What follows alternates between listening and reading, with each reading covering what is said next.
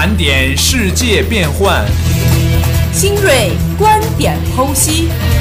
视听新闻盛宴，学生视角听遍风云。欢迎进入盘点新视听。Hello，大家好，这里是梅南之声广播台，在每周一下午与您准时相约的盘点新视听，我是主持人毛璐，我是主持人卢峰。现在啊，阅读是一项几乎没有门槛的活动了，每个人呢都可以从中领略出文字之美。现如今呢，全民阅读的氛围渐渐浓厚，阅读正成为越来越多人的习惯。不过啊，卢峰，你读过真人书吗？书我倒是读过不少，但是真人书还真没读过。那我就来跟你分享一下吧。在最近的一个晚上呢，上海徐汇区图书馆自助阅读空间有一个叫书香部落的地方，聚集了一群读者。那么节目主持人张希也是成为这里最新的馆藏资源，等待着与读者们面对面的翻阅。不过这与一般的讲座不同啊，真人图书馆更重视个体生命经验的分享。臧希这本真人书与读者分享了他的航天梦。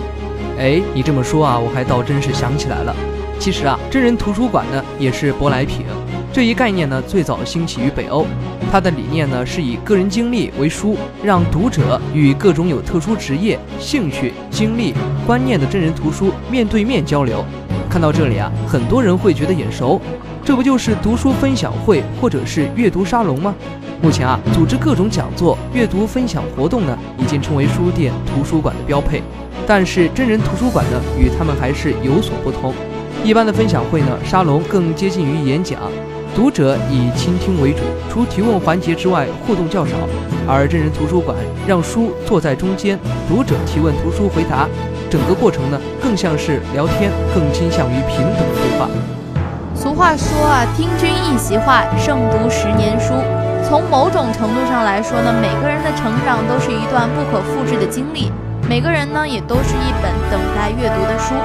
真人图书馆让读者阅读不同的人生故事，同样开卷有益，有利于参与者开阔视野、增长见识、提升自我。这就与一般的阅读功效相同，并且阅读体验更为别致了。我觉得更重要的是啊，真人图书馆呢可以鼓励对话，增进理解。眼下呢，一些人在工作学习之外就比较懒、比较宅，除了在交际圈内活跃，对圈外的信息呢缺乏第一手的了解。很多人啊都有这样的体验：了解过一个 coser 的故事呢，会对二次元文化多一些认识；听完一个快递小哥的讲述呢，会对这个职业多一份理解。真人图书馆呢强调跨界交流，鼓励对话，这有利于拉近人与人之间的距离，消除偏见，让社会变得更开放、更包容。当前呢，社区图书馆也是越来越多了，书香气越来越浓。在硬件日益完善之外呢，也期待类似的活动更多些，让大咖与各行各业的普通人相互交流，让不同职业、兴趣的人相互理解，让真人书成为读者们不断进步的阶梯。哎，毛路，双十二快到了，你的购物车是不是又快满了？没有没有，我现在已经看透了这些商家的套路了。其实呢，你有可能在双十一大促的时候买到的东西，会比你在平时买的时候更贵。这就是商家的套路啊，就是先涨价后降价，虚构出来这个原价的价格，随意标注价格。在十一月二十九号中消协发布的报告称呢，十六家电商平台宣称参加双十一促销活动的五百三十九款非预售商品中，不在十一月十一日也能以双十一的价格。或者说呢，更低价格成交的商品比例达到百分之七十八点一。每年的双十一啊，电商都会打各种优惠的价格牌来促销。此前啊，各地监管部门不约而同地指出，开展价格促销时不能虚构原价、虚假优惠折扣或不履行价格承诺。然而呢，从此次报告来看啊，商家多是骗人的，因而呢，部分识破迷局的消费者呢，早已经不参加双十一购物了。所以说呢，我觉得各大电商平台及网店呢，应该吸取这种教训，以诚实的价格优惠维护双十一的声誉。但是没有想到的是啊，今年双十一电商促销价格虚假优惠比去年更甚。当电商呢在价格方面失信于消费者，不仅呢狠狠打了自己的脸，其宣称的价格更低也成为了谎话。也让双十一的含金量不断贬值。今后呢，如果电商不彻底改变价格猫腻的现状，恐怕狂热的消费者也会越来越少了吧？是啊，我觉得电商啊和网店敢于价格违法的主要原因呢，还是违法成本太低。由于很多商家在价格违法后呢，没有受到应有的惩罚，所以既不会敬畏法律，也不会重视消费者的权益。因此啊，相关部门呢，应该根据这一报告提供的线索。对涉嫌价格违法的电商呢进行深入调查，对违法者呢从严从重处罚。我国价格法第十四条规定，经营者呢不得利用虚假或者使人误解的价格手段，诱骗消费者或者其他经营者与其进行交易。违反此条款者呢，应依据法律第四十条规定进行顶格处罚。此外啊，价格存在猫腻，可能还涉嫌违反广告法、消费者权益保护法等法律法规。所以就说啊，对于电商和网店触犯的每一条法律条款，各地执法者呢都应该用好用足法律武器。只有各地执法者，更多消费者呢都对价格违规者说不，完善相关法律，提高处罚力度，才能够使其承受更多更重的惩罚，把消费者真正的放在心上。好，下面我们一起来听一段好听的音乐，音乐过后我们继续盘点新视听。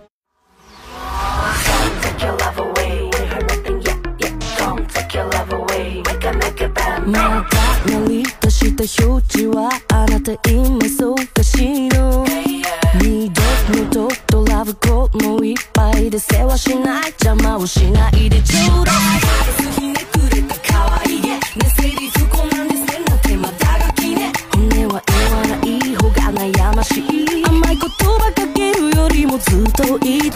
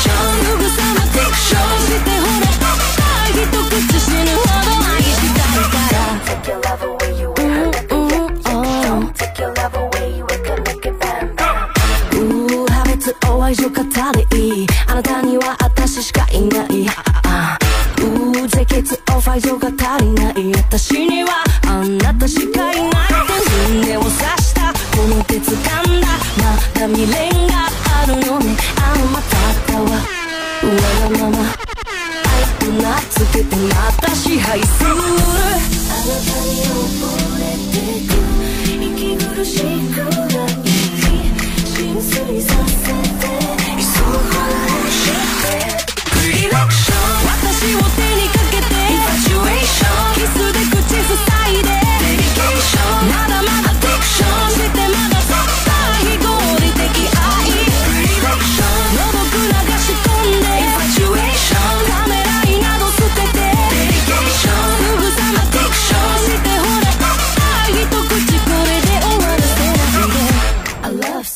Continue to further evolve more My love, my life is beside it with you You love, you love Continue to further evolve more More, more, yes I'm a little confused これはあんたとの字あなたはいつでも正しいわその代わりはただ愛されたかっただけだった話いらないそういう言葉は期待するだけ無駄だって知ってしまったり仕方がわからない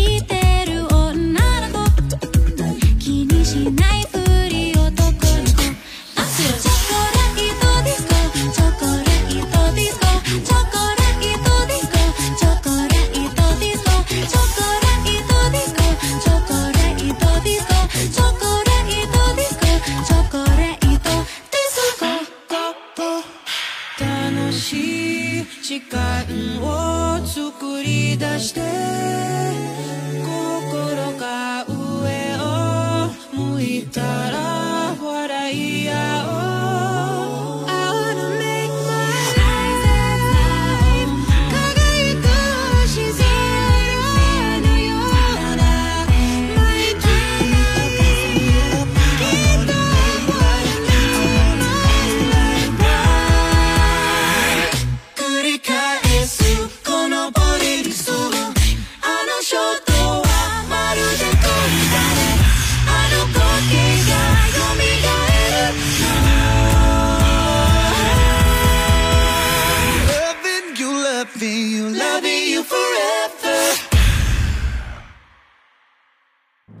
好了，音乐回来。前一段时间嘛，暴走大事件不是因为女德班这个事件停播了吗？那接下来呢，我们就来聊一聊这件事儿吧。女德班人人喊打，但显然这股子歪理邪说呢，不是那么容易消灭的。一不小心呢，它又会沉渣泛起。这不，辽宁抚顺的一个女德班开班了。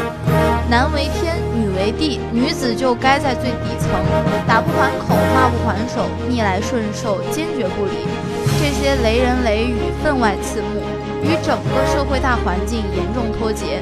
社会文明已经进步到了现在这个阶段了，居然还有这些愚昧言行的生存空间，真的是让人震惊！这些女德啊，把这些女德粉饰为传统道德，把条条框框呢人为生造的德解读为女性天生就应该有的底线。可是啊，女德班呢死而不僵，受到一些人的追捧，说明在我们这个社会里呢，也有一些根深蒂固的观念，其实并没有被清除。这就导致了一有风吹草动就可能死灰复燃，这也说明了我们在保护女性合法权益上呢还有很多的不足，导致男权思想蠢蠢欲动，也导致了一些女性无力解决家庭的问题，从传统文化中寻找精神的慰藉。更让人震惊的是啊，一些女性身上的奴性，视频里的一些女性啊，不仅学习这种行为，还深刻反省自己言行举止的得失。自觉不自觉地往自己身上带枷锁，可是这种牺牲换来的家庭关系的和谐，女性要付出的代价则是沉重的负担和权利义务的不对等。我觉得啊，虽然这已经不是什么社会主流，甚至连细枝末节都已经算不上了，可如果不能够及时的应对，它确实会对社会价值观起到扭曲的作用。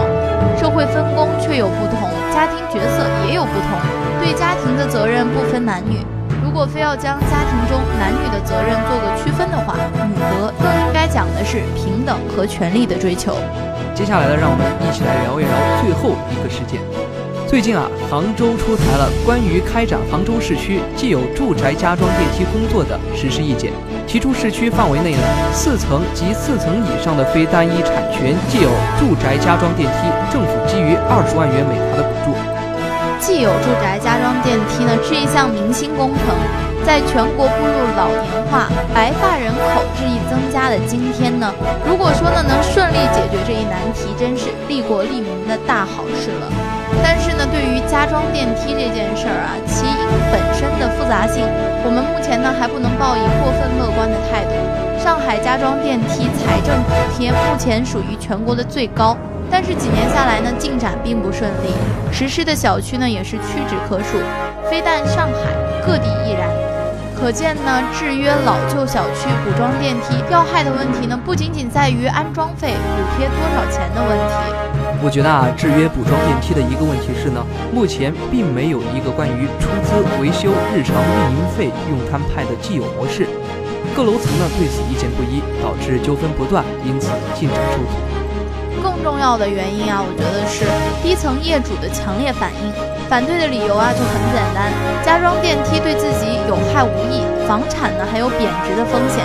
在二手房市场上，多层楼房一般是中间贵，低层次之，高层因为上下楼不便最便宜。但装了电梯之后呢，高层上下楼方便，采光通风呢又好，房价通常明显攀升。业内人士估计啊，价格涨幅一般在百分之二十左右。而低层呢，因为加装了电梯，升值空间减少，甚至贬值了。虽然啊，根据杭州刚出台的实施意见的规定呢，经三分之二以上的业主同意即可加装电梯，但根据物权法规定，精神物权归个人所有，不允许使用少数服从多数的条款，从而确保呢个人财产不受侵犯。也就是说呢，你无法指责低层住户一票否决加装电梯的要求不合理。无论是站在法律还是道德的角度呢，因为加装电梯必然影响到所有业主的物权。所以说啊，建立适当的利益补偿机制还是非常有必要的。加装电梯得益的一方呢，应当对受损的一方给予适当的权益补偿，这样才显得公平。而任何变革，只有公平才能够顺利的实施下去。所以在关心民生、给予补贴的基础上，不妨呢也推出一个基于合理的参考补偿模式，让低层和高层的业主坐下来协商，找出平衡的利益点，这样啊，这个民生工程才能够更加顺利的开展。好了，那么本期的节目到这里呢，就要跟大家说再见了。下期等主持人毛路、卢峰，编导吴佩锦。下期同一时间，我们不见不散。世界风云际会，校园动态万千。以大学生的思维审视社会，以理工人的眼光看待校园，最独特的视角，最犀利的态度，更多精彩尽在盘点新视听。